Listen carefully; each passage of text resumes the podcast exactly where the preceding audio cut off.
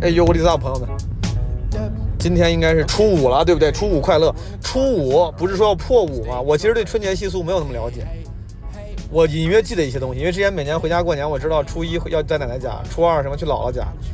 呃，什么初三干嘛。但是后来因为我家老人去世的早，后来我们那边讲究，就去世之后什么你就几年不能回家，以至于在后来那几年里面，我就对这些习俗习惯给忘了。但是我记得初五是迎财神，对不对？破五。好像有各种讲究，什么有说初五迎财神，有说初五不宜出门的，还有就各种。刚才我还研究了一下，说什么有人说初五什么是什么穷神什么东西，你就觉得你出门怕你沾上沾上穷神，这不是自相矛盾吗？你出门怕沾上穷神，但你又要去拜财神，这很矛盾。还是说就初五只要你出门，你就只能去拜财神，通过财神给你带来的这个。过量的 benefit 来对冲掉可能沾上穷神的这个风险，对不对？就是他的期望，最终那个期望还是正的。我不知道，反正希望大家初五快乐。我现在录这个的时候呢，还是初四。我现在在澄迈，我今天已经离开了万宁，来到了澄迈，因为我之前在海南环过岛，但就没来澄迈。然后明天我跟我爸妈就离开海南了。今天寻思那就来趟澄迈吧，反正不知道去哪儿了。还不错，澄迈还不错，可能是因为今天天气不错。挺风和日丽的，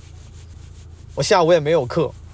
这的确挺爽的。我一大清早早，我一大清早早早的跑去上自习，心里琢磨大学生活是多么美好。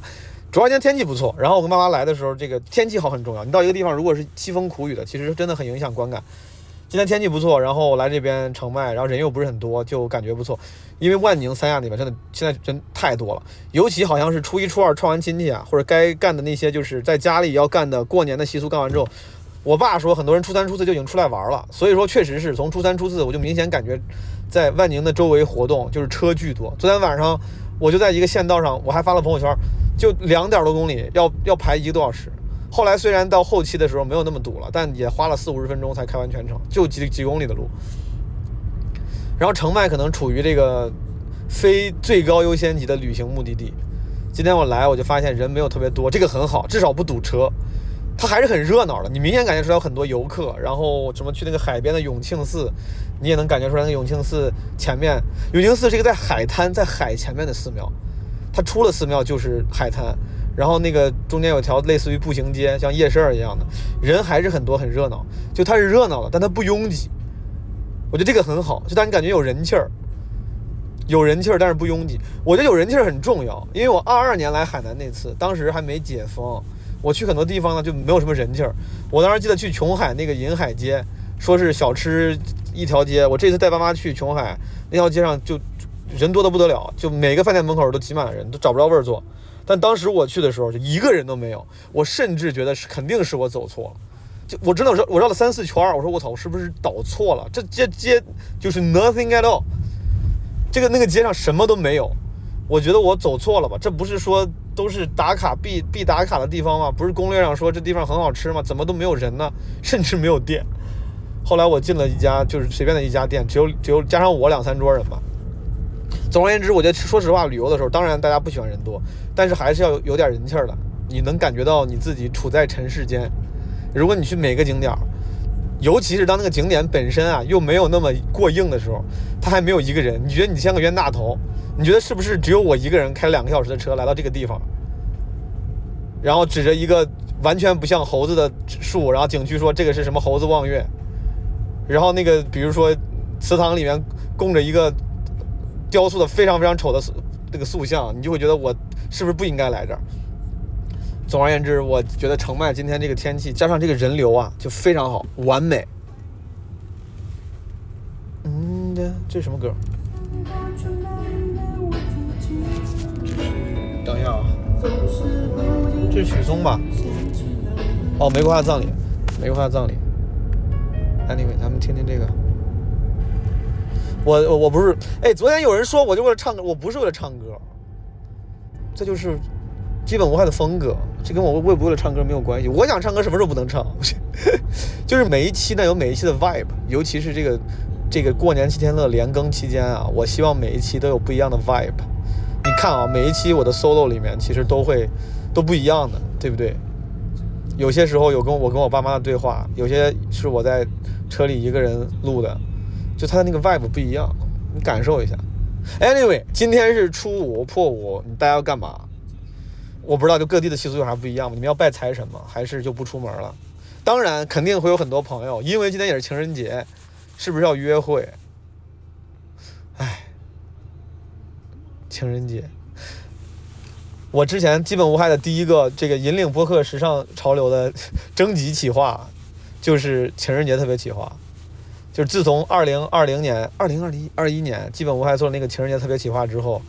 就是引领了播客这个播客界的这个这种做征集企划的潮流。当时我记得我问的是一堆身边单身的朋友，情人节干了什么？我这次在评论区问一下吧，有没有朋友今天是单身的？然后情人节你要干嘛？可以跟我分享一下。我挺好，这种就是正好跟爸妈在一块儿，对吧？你就不用想这些事儿。哦哦，对。厦门站开票了，陈州的厦门站开票了。本来应该是今天是十三号，本来应该十二号发早鸟票，十三号正式开票。但是十二号那个早鸟票啊，Marvin 当时发的时候，他没有注意到自己没发出去。就是本来早鸟票应该十二号就发出去的，那个链接在在 Marvin 朋友圈。但他没有注意到，他没发出去，然后就就就就就就等于说没有没有 没有这个提前一天早鸟票，然后今天直接公开开票了，反正无所谓了，其实这无所谓。之前每一站我尽量会做早鸟票，也是因为想要去稍微啊汇集一下基本无害的听众，能让大家可以第一时间买到，对吧？就是尽量 secure 老朋友们的这个能买到票的概率。但这次又在厦门演两场嘛，我觉得可能就还好。呃，大家如果要是想要在二月二三二四在厦门看陈州的朋友，可以去来风喜剧的小程序买票。然后二十五号下午是基本无害厦门城市生存手册的录制，好不好？大家可以酌情买票来参加。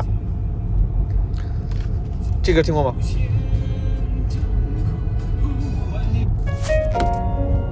对，老人与海，不得不爱。四叶哦，这是正经的四叶。昨天咱们那期发了一个翻翻唱版四叶，这是正经四叶。看看他这个这正经四叶的歌词到底是啥？两个人试了一夜。哦，哎，这个这一版的歌词是两个人试了一夜，但我之前一直以为两个人湿了一夜。今天这期发的时候，那个翻唱版的歌词是两个人撕了一夜。那眼魔幻所有视觉。今天这一期呢发的是跟 Nora 的对谈，呃，也是二零二三年年终企划的番外之一。Again，之前年终企划里面已经节选了这个这个对谈的一部分了，但这个是全本，好吗？多的不聊了，咱们就这样。我这期片头说多了，让我们听听我跟 Nora 的聊天实录。再回到从前，旋转跳跃，我闭着眼。喧嚣看不见，我沉醉了美。白雪夏夜，我不停歇。模糊了年岁，时光的沙漏被我踩碎。Nora 今年整体过得怎么样？今年整体就还蛮幸运的，因为今年办成了很多人生大事。哦，对对对对对对对对对对，你都在现场呀！开了店，结了婚，开了店，生了孩子，没有没没生孩子。呃，有了小猫猫，有了小猫咪，就是人生就是有蛮多质的飞跃和一些变化的吧，所以我觉得今年对我来讲是非常幸运的一年。听起来今年你过得还不错。就是因为有很多好事儿发生，也也是有一些烦恼，比如说我的好朋友毛书记一直没有来我们这边演出哦，说了可能有八个月了吧，就是哦，人生的至暗时刻可能就是这么暗，就是。别别别，我错了我错了，再次给 Nora 鼓鞠躬，我需要咱们基本无害听众们一起跟我来催催，你们是不是也想看到毛书记在台上闪闪发光的样子？想，太好了，跟我们一起来催催他好不好？总喜欢自己给自己画外音，哎，我不知道为啥，可能我身边的朋友今年很多朋友。过得没有那么顺利，也可能是我的那个个人滤镜的原因，总是对过得不那么顺利的朋友印象比较深。反而挺多朋友会处在人生的瓶颈期，甚至可能就是至暗时刻这种。如果能说这么重的词儿的话，所以我就想找身边的朋友聊一聊，看看他们有没有过类似的经历，说出来能让那些朋友有有共鸣的话，心里能稍微好受一点。然后如果能顺便取取经，有有一些工具他可以拿来用就更好了。所以说，Nora。听起来今年你过得还行，但我还是照例问一下，今年或在过往几年里面，你有过那种进入人生瓶颈期的时候吗？过往几年一定有，嗯嗯，其实我总体来讲，在事业上和工作上，相对来讲发展都是还比较顺利的，哪怕它发展的方向跟我原来预期的不一样，嗯但是最后它总能走到一个连我自己都觉得说，哇，原来我还能够这样子的一个一个一个地步，嗯但是。呃，的确，个人生活这一块，就是可能感情这一块，我的确经历过。我觉得有两次都属于很瓶颈，或者是比较黑暗的时候。我的哎，我万我万万没想到你要分享的是感情经历，非常好。真的是没有想到吧？其实我觉得我身边有非常多女性朋友，尤其女性朋友，嗯就是我们都会作为一个 well educated，就作为一个其实有过非常多呃人生的经验，或者听到过朋友们一些故事，有很多自己见识，看过很多书，学过很多知识，懂过很多道理的人。嗯但是我们同时又被社会的一些呃，就是那个怎么讲呢，世俗的一些压力所束缚着，就是我们心里深处还是会有一些。对啊，那我该怎么办的一个 moment，有一个烦恼和矛盾的点，我觉得我就是，然后这个我也是听的一些朋友有些共鸣，就是三十岁前夕，嗯，对我来讲是一个非常大的一个瓶颈期，因为那段时间我一直觉得说，有个别人告诉我一个数字，说三十你会会是个非常可怕的时候，嗯，而且我的确是在三十岁之前，然后我跟我之前一个男朋友就是比较不好看的分手，不体面的分手，因为他是出轨分的手，所以我当时非常的痛苦。就在那个时候，我会觉得说，我对自己的非常多的自信以及生活非常满意的地方，突然间就崩塌了。就我以为我跟他会有个相对来讲比较好的一个结果，结果没有。我以为，呃，我一直跟爸妈讲说，哎呀，我可以三十岁晚婚，我是这么跟他讲的，因为我妈一直跟我讲说，你差不多二十六七岁就要结婚。嗯 就是我想说，对我来讲有什么问题？就只是找一个比较喜欢的人。然后我当时没想到过，就是就是一下子一睁眼一过去就已经到了三十岁，这个我本来觉得说。好像我不会面临这个问题的这么一个时间段了，嗯所以那一年就是我跟那个前任分的非常不体面的那一年，我非常的痛苦，就是对自己的自信心，首先有个很大的打击，因为我自诩是一个很爱自己的一个人，就会觉得自己很多地方都是，如果我是一个路人的话，我会愿意跟自己交朋友，但是在那段时间就，当然我爸妈肯定没有说什么，他们肯定会觉得说要保护女儿，就是嗯。没关系，你这个人你不跟他在一起，你是你的幸运，因为他可能不适合你，嗯嗯。但是我还是能够隐隐感觉到我妈的一些焦虑，就是那你现在怎么在找男生呢？对吧？你的交际圈可能也是相对比较狭隘，叭叭叭怎么样的。然后我自己又自信心受一个打击，就是我是我甚至还会写一些那个 blog，就是写一些文章，那是好早，嗯就是我会发在 Medium 上面，嗯陷入一种高度自我怀疑，嗯就嗯，那个瓶颈期还挺严重的。然后我现在回想起来，我怎么走出来，其实很神奇，是因为我自己有一种破罐子破摔、不破不立的这个心态。嗯，就我当时觉得说，我都这样了，那我索性就要不乖一次，嗯因为其实，在什么年龄跟谁在一起做什么事情，是一件很乖的事情。嗯，我一直是个相对比较乖的人。听起来你把那个人生的时刻表给扔掉了。就像人家很多人会说，大家现在还是被所谓的一个人生时刻表所束缚。哎，到几岁要谈恋爱，几岁得结婚。当大家隐隐的觉得，哎，没有按照时刻表走的会焦虑，你那一刻可能你就 fuck it，直接把时刻表扔了，就说我就不按你的来了，无所谓。就是我不去想这个数字，而是想说我想做什么，嗯，是我还没有做到的，嗯我要去做了。就之前可能会有更多的那个什么 hold back，但是那时候就说我要做，嗯，你放纵自己去冒险，嗯，其实做一些对你不太循规蹈矩的，踏出之前自己舒适区的，对你是就像你说，可能也可能是冒险行为，可能是探索一些自己觉得自己不会做的事儿。我我我尝试理解一下，就这种事情，它不会有对你的人生的改变有直接的推动力，不会说，哎，我去了哪次什么国外的哪个音乐节，我要人生就开始升职加薪，然后过得越来越不一定，但它会让你的那个精神状态变得没那么焦虑，或者开始接受更多的可能性，就是哦，原来这样也可以。或者我还我还是可以做这样的人，是类似这样的那种我非常同意你的就是接受生活可能性这点，因为我想讲第一点就是去到一个跟你现在生活完全不一样的节奏，相当于按下一个暂停键，嗯。然后听另外一段音乐，嗯。然后听完再回到你这段音乐，你就会觉得说哦不一样的感受。嗯。第二个就是呃了解世界可能性，就是为什么你会有 peer pressure，为什么你会有很多压力，嗯，是因为你都在跟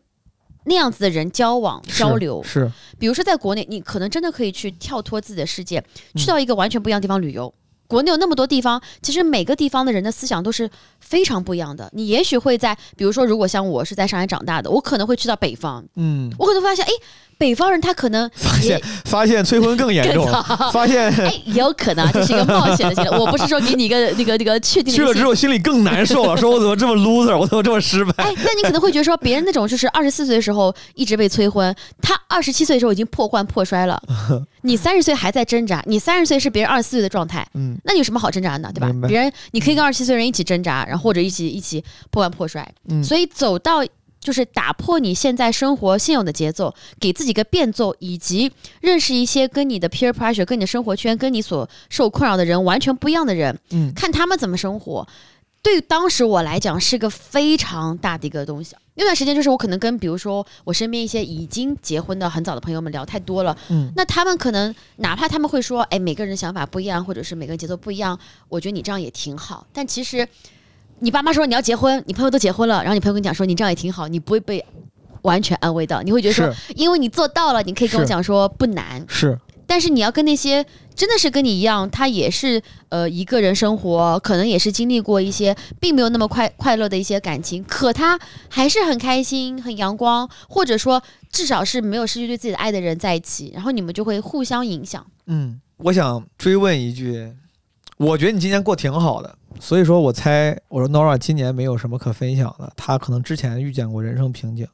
但是你分享的应该是一个非常久之前的事，相对来说比较久，哦，对，跟宽宽之前嘛。一，几一几年的事儿，我第二个或者说最近的一个至暗时刻，其实就是在我跟宽宽决定结婚前没多久。嗯。因为那段时间是我跟他已经在一起大概有几年了，嗯。但是其实我的父母一不知道，二不赞成，嗯所以那段时间其实我们非常的挣扎，可能我们也会面临一些感情的一些可能就是 on and off 的这么一个情况。那段时间我的至暗的原因是因为我觉得，OK，我工作什么还有 OK，我对自己是满意的，嗯，我爱自己，嗯我爱我的父母，嗯，我当时会觉得我说我很喜欢宽宽这个人，但是我会发现我对生活没有掌控权。我其实一直不敢跟我妈讲，也是因为我自己也没有想好我到底要不要做这件事情。我可能对未来、对婚姻，其实我也有些恐惧，觉得它是一个很大的一个事情。但当我自己想通之后，我想说，那我下一步就是要告诉父母，对吗？然后我发现我妈是坚决反对，你能在你舒适的 level 透透露一下，比如说你爸你妈为啥反对吗？就是我妈的反对理由真的就是就是那么的 cliche，就是我妈哦说，我希望你找一个跟你背景类似的人，年龄差不多的人，最好是上海的嗯男生，能理解。就，就这么简单。咱们。父母那代那代人是会有这样的，，就希望是我们，比如说，就是都去过怎么样类型的大学，嗯对吧？就是就是就是这么 cliche，但是我妈就这么觉得，她就说门门，当户对，对我嗯。妈会说，你居然在外面见过那么多人，嗯。那么多跟你类似的人，嗯。你会选一个跟你那么不类似的人？因为嗯。欢欢一个是不在一个地方长大，第二是嗯。他比我小嗯一点，嗯嗯。以及我们现在就是我们的生活圈是非常不一样的，因为他比如说可能他的呃工作经历或者是他的留学经历都没有，就是都跟我是非常不一样的一种性格的人。你妈完全忽略了宽宽的颜值，就 爸妈不是很不太在乎这个，真的，爸妈真的不是很 看颜值，是就是这样，就是就是这么 cliche。而且我当时都不是跟我妈直接说哦，嗯她也可能见到过宽宽的照片或者干嘛，就是他很感觉他知道过这个人存在过。嗯，然后我就跟我妈提了一下，我说妈，其实我因为我妈不是还会暗自催婚嘛，嗯然后我就说，其实妈这这两年我有。有对象我就说到这里哦，我妈就已经跟我讲说不行，哦。是那个人是吗？不行，这好像这种大户人家里面的那种对话，大家都点到为止，你话都没说完，对方已经了如指掌，说而且我妈就把这个话关掉了。她说这个事情就就结束，就不要讲了。你知道妈妈妈妈这么多年一直跟你讲说要找怎么样的人，对吧？嗯你有那么多认识人的机会，然后第一次就是失败，然后嗯就是经历过无数次失败。我能理解，我我非常了解。我生活在一个北方的城市，就是我们就我觉得父母对父母有一些比较通俗的标准，这件事儿对我来说我非常熟悉。所以说最后这件事儿，对你，我本来想说，你看你是怎么走出来的，但我感觉这个事儿还比较特殊，也不是走出来，就是怎么解决的呢？也不知道，就自然而然发生了。我先跟大家讲讲为什么这件事对我来讲很挚爱。在这件事情之前，我都不能讲，但这是我最大的负面情绪。嗯，我人生很长一段时间，有人会说什么：“哎呀，你的生活讲断就不痛不痒，好像没什么烦恼。”但这件事情困扰了我，应该是很多年，因为我跟宽宽就是相处这段时间，其实我一直是知道我妈会有这么一个。抵触心的，所以我就一直是去逃避，不去面对，直到我觉得说我们的感情需要有一个下一步了，我必须得给我妈讲。你看，我都不是我爸，就是我妈，因为我爸后来是被我说服的。然后我爸就说：“那你看，你你你对他了解，因为你们俩不是在同一个背景出生的嘛，你了解他的话，你会需要花更多时间，你们可能会需要磨合更长时间，所以你会需要用更多的爱去弥补你们之间的差异性。”会更累，怕爸妈怕你累，是，所以我爸是真的跟我讲道理，我妈就说你不要说不行，嗯，然后我后来就跟我爸说服，我就说了宽宽跟我为什么我觉得他很适合，因为一句话总结，我跟他在一起不累，做自己很开心，嗯，每天都更喜欢自己，其实很适合，就是我觉得就是光是不累，以及会让我更喜欢自己，就是已经是超过好多我跟别人相处的一个这个非常难得。一个一个一个一个一个成情况了，是的，所以反正后来我就跟我爸就是。动之以情，晓之以理，这真的是讲道理。然后我就跟我爸讲说，这个决定我其实是经过深思熟虑的，哪怕最后结局可能走向了一个我们我并没有想到过或者并不是很那个的结局，我能接受这个后果，我愿意在这个后果的前提下跟他现在往下走。我爸就说，既然你想清楚了，生活是你的，我不会反对，但我也不会说双手双脚这么支持，不会，我要看你们到底怎么相处，我不能现在听两句话我就说啊，那个这个人太好了，不会。但是我也不反对。你后来那等于说爸爸被说服了，妈妈哇，妈妈真的就是妈妈就觉得说我们两个在 she against us，就我妈觉得她被针对了 哦，所以我爸还不能表现出他已经赞同了。我妈我爸还只能说对呀，你怎么这样子？就是 在家里面还要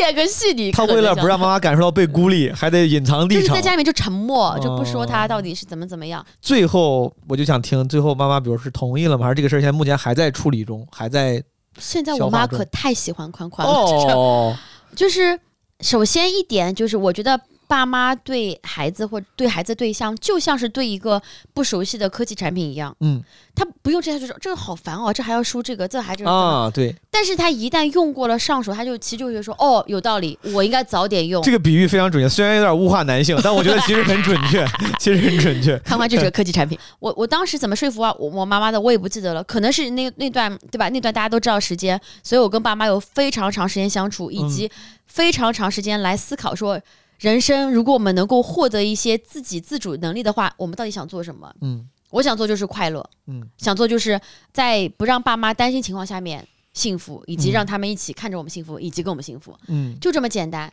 就是经过了一段时间，应该是随着越来越深的了解，有些瞬间，我妈就觉得说，都已经这样了，女儿如果真的就是感觉女儿也劝不动，我都已经这样这样这样了，女儿还是说就就这个人了。除非你让我这辈子都就不要找别人了，那你就这个人了这样子。然后后来就是我妈就真的同意了，同意之后我们真的跟他开始相处了。宽宽也是一个其实非常讨人喜欢的孩子，如果你跟他多相处的话，这件事就是慢慢的、慢慢的、慢慢的。然后而且我会刻意的，就是去，我会特别在乎他跟我妈的关系，嗯，就是会跟他讲说，哎，可能比如说我妈生日或者是干嘛干嘛，就你先跟我妈说生日快乐，我再说，显得好像哦，就是我会让他你也很用很用心。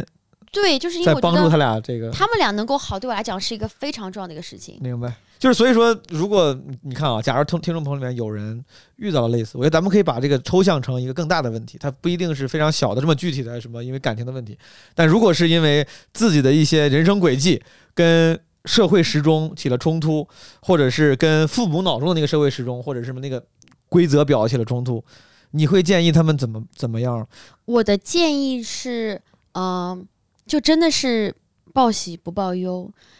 等你能够把自己照顾的比较好了，等你能够把你想给父母看那个愿景做到的时候，你展示给他们看。我再问一个再宏观点的问题啊，就是你看我做这个企划最最初的，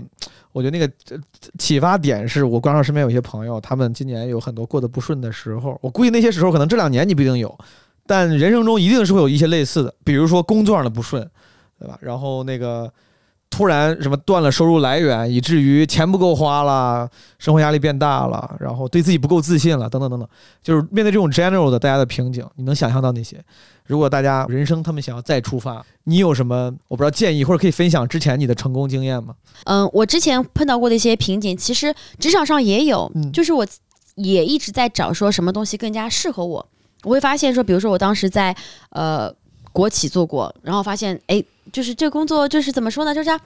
它的确是能够有很多经验吧，可它嗯的确是跟我的性格什么的完全不合适没有。那么适合你，嗯对，就是或者是再往前，甚至做战略咨询也是这样的。我会发现，我虽然能够做到还可以，但是我做不到优秀那个级别，因为嗯可能我某些方面欠缺，或者是嗯不擅长，或者是我也不喜欢。嗯在这种时候，其实我我现在回想起来，在嗯。总结，因为当时其实没有意识到，嗯。回想起来总结就是我会去记录说生活当中那些被人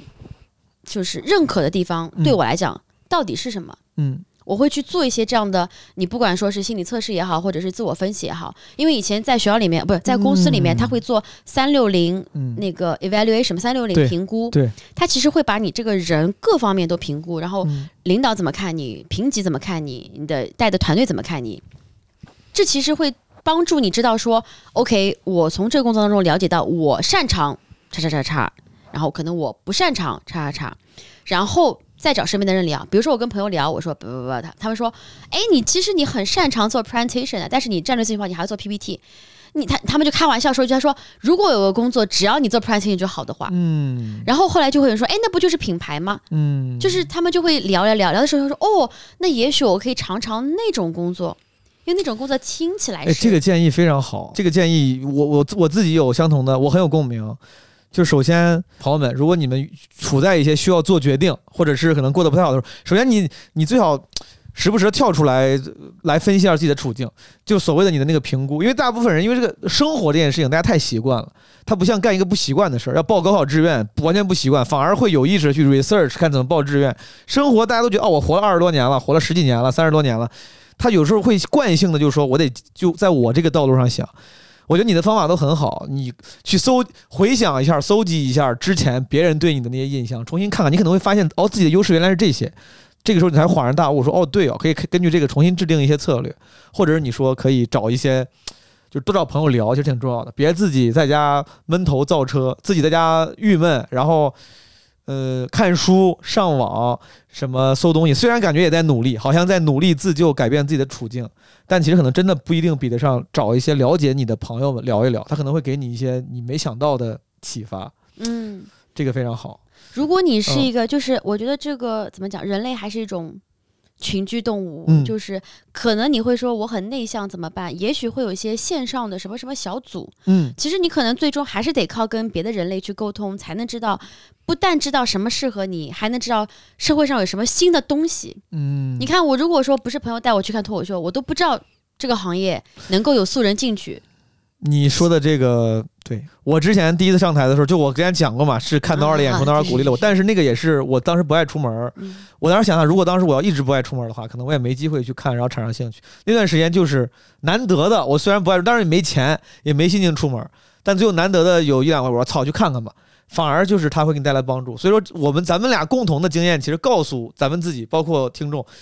就是如果你哪怕状态不好，就尽量也是想办法，哪怕逼也逼自己，多接触一些外界的信息、人、知识，它有可能就有用。千万别说，哎呀，我最近很 emo，我不想见人，不想动，可能那个反而会恶性循环，对吧？信息收集能力真的是一个非常重要的一个能力。嗯，OK，这个这个点非常好，我我觉得非常好。你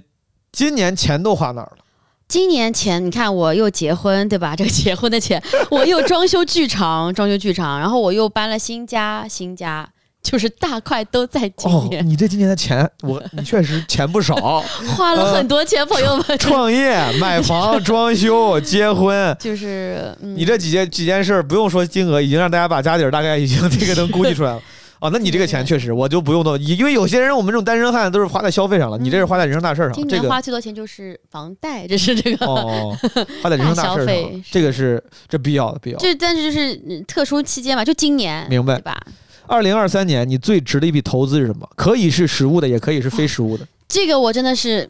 朋友们，无论你是领养或者是购买，我觉得宠物真的是一个非常值得投资。哦，就你在宠物身上花的时间，然后你你跟他们培养的感情，就是我今年想写个段子，然后我的一个前提就是说，我的猫猫是我的 emotion stabilizer 情感稳定器。怎么好？他们在我首先啊，就是因为我现在就最近一段时间，今年比较忙嘛，嗯所以很多时候都没有出去玩或者是放松的时间。然后宽宽的放松方式就是买了个按摩椅在家里面，嗯他就哎一直一直按摩，他就是物理放松就能放松，因为他真的就是就是 明白？他他太累了，需要按摩。嗯，嗯我的话就是抱着猫猫撸，心理按摩。嗯哇，，我我们第一只猫猫到家里的话，我就可以跟大家就是一天里面有大概有，只要我有空两小时跟它在一起，我不会腻，就抱它撸它、哦拍它视频，不会腻，喂它吃东西不会腻，哦，而且我会非常，我就它听听它在那边咕噜咕噜咕噜，就是哦，就是我我问那个号是因为哦，你但是你回答我，我就以为我说你说情感稳定器怎么稳定？就比如你在回家的时候特别生气，因为某个事儿你心情不好，啊，你见猫猫也会觉得哎我就就是，好很多但更多是累的时候，哦。生气生气我还是会生气比如。很伤心、很烦躁这种啊，但如果跟宽宽生气的话，看到猫猫我就会开心点，因为是它哦帮他们铲屎，想到它的好就觉得 明白哦。所以说你的你的这个投资最值得投资投资是宠物，当然情感也有投情感投资就是，在猫猫上花时间，你跟它去相处，我觉得是非常值得。理解。OK，过往人生中有没有什么投资是当时没有在意，但最后对你产生了长久的影响？哎，不知道对大家是不是适用啊？但是、呃，我特别喜欢看日本的搞笑综艺，嗯，然后我的累积就是我会花很多时间去看这个综艺，哪怕是比如说我洗澡时候，或者是我通勤时候，我都会喜欢看。然后看了之后，对我来讲，两大现在看来非常大的一个回报。第一个就是它培养了我一些喜剧的审美，嗯，因为就是日本的，比如说漫才短剧，其实还有什么大喜剧，我已经看了非常非常多年了。第二个就是因为我看了很多，对他们的喜剧审美有些了解，对他们的艺人有些了解，所以今年我有幸采访他们的艺人的时候，哦，就是这个这个交互就很流畅，然后他们讲到的人我都知道，他们讲到的梗我能接，嗯。然后他们讲到的一些事件我有了解，嗯，就是就是因为看了那么多哎，所以说就是没有白花的时间，就是有时候你养成一些习惯，有些时候你看看综艺这个事儿，如果但凡没有今这今年变现，我打引号啊，就是他的机会，可能很多人会觉得是浪费时间的一个事情，但只要你有积累，然后你往这个你喜欢的这个方向做一定努力的话，当有一天你有在这个方向上的这个机会，其实那些浪费时间所做的消费都会变成投资，某种程度上，是的，对而且一定是，比如说，如果你是看就是不同文化、不同语言的话，一定要看生肉。我嗯当时就是，其实有段时间可能你还是有点基础，你要让我看熟肉，我没有，我看了很多年熟肉，就是我学了很多年。哦，后来我发现我有一些喜欢的地方，比如说你，比如说你看他们 YouTube 的一些企划，对它就是没有字幕的，但哪怕机翻也是可能不一定翻的好好东明西。但是你想看，你喜欢这个艺人，明白。然后我就培养自己看，你看多发现，哎，真的能看懂一点了，因为否则你你让我跟他们那个 采访的时候怎么办？又没有字幕，明白你。发现就是这都是一些当时给自己一点点破许，然后之后他会在长久之后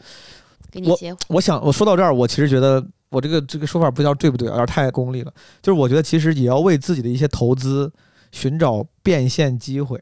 因为我很有共鸣。我之前，嗯、比如说喜年轻的时候上学的时候，喜欢很多北方脱口演都这样，喜欢看什么曲艺节目、小小品相声啥的，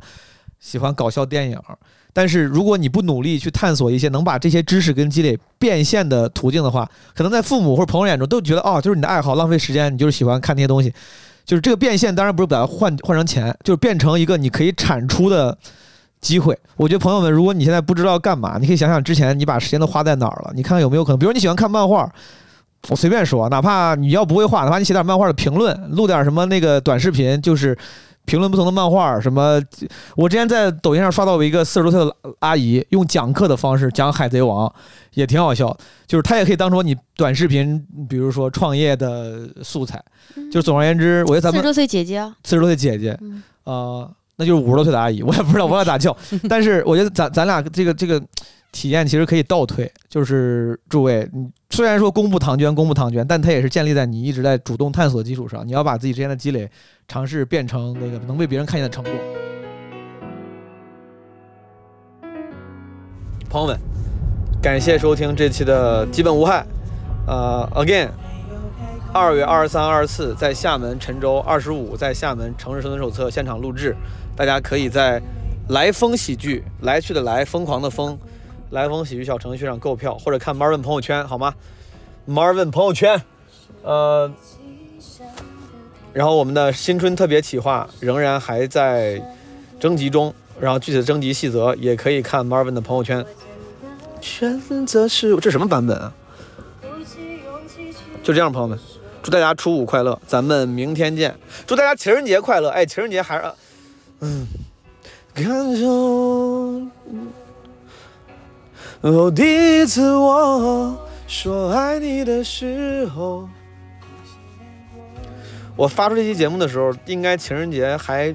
就是你的情人节还没有开始，因为我是早上发的，所以说大家可以分享一下你要干嘛。or 如果你今天过完了，你可以告诉我你今天干了什么，尤其是单身的朋友，好不好？因为过节幸福的人，他们已经不需要共鸣跟抚慰了。但是如果你单身，你情人节过得很惨的话，请你一定要说出来，让评论区其他的朋友们感受好一些。想要清醒，却冲昏了头。哦，第一次你躺在我的胸口。二十四小时没有分开过。我不唱了，让他们唱好不好？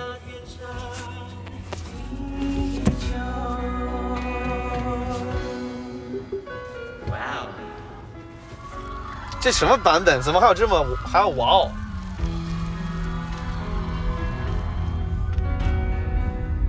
是我自己想的太多，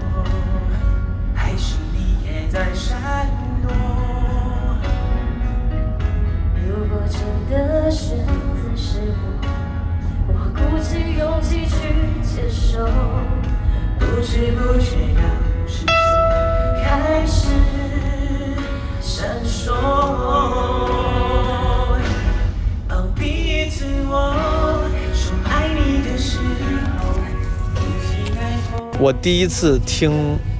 我第一次听这首歌是我之前说过，是小学时候，零一零二年玩石器时代的时候，当时还是 Flash 的时代，好雨那个大学生自习室也是那个时候火的嘛。然后那个 Flash 时代，基本上当时火的网络游戏都会有一些衍生的，类似于 Flash 同人的 MV。当时我第一次听，第一次包括开不了口，不是不是第一次听开不了，但是第一次听那个。我没那种命和神呢，救救我吧！都是有一个人做的石器版的，就石器时代那个游戏的画面做成的 MV，就是你知道很傻的，小时代里面什么有爱情故事啥的。我记得那个人叫深蓝，如果我没记错。我其实不知道现在这个人怎么样了。作为当时也是啊二十多年前的小网红，他现在应该已为人父，对不对？如果那时候二十多岁的话，现在得四十多岁了。不知道大哥现在在干嘛？大哥怎么样？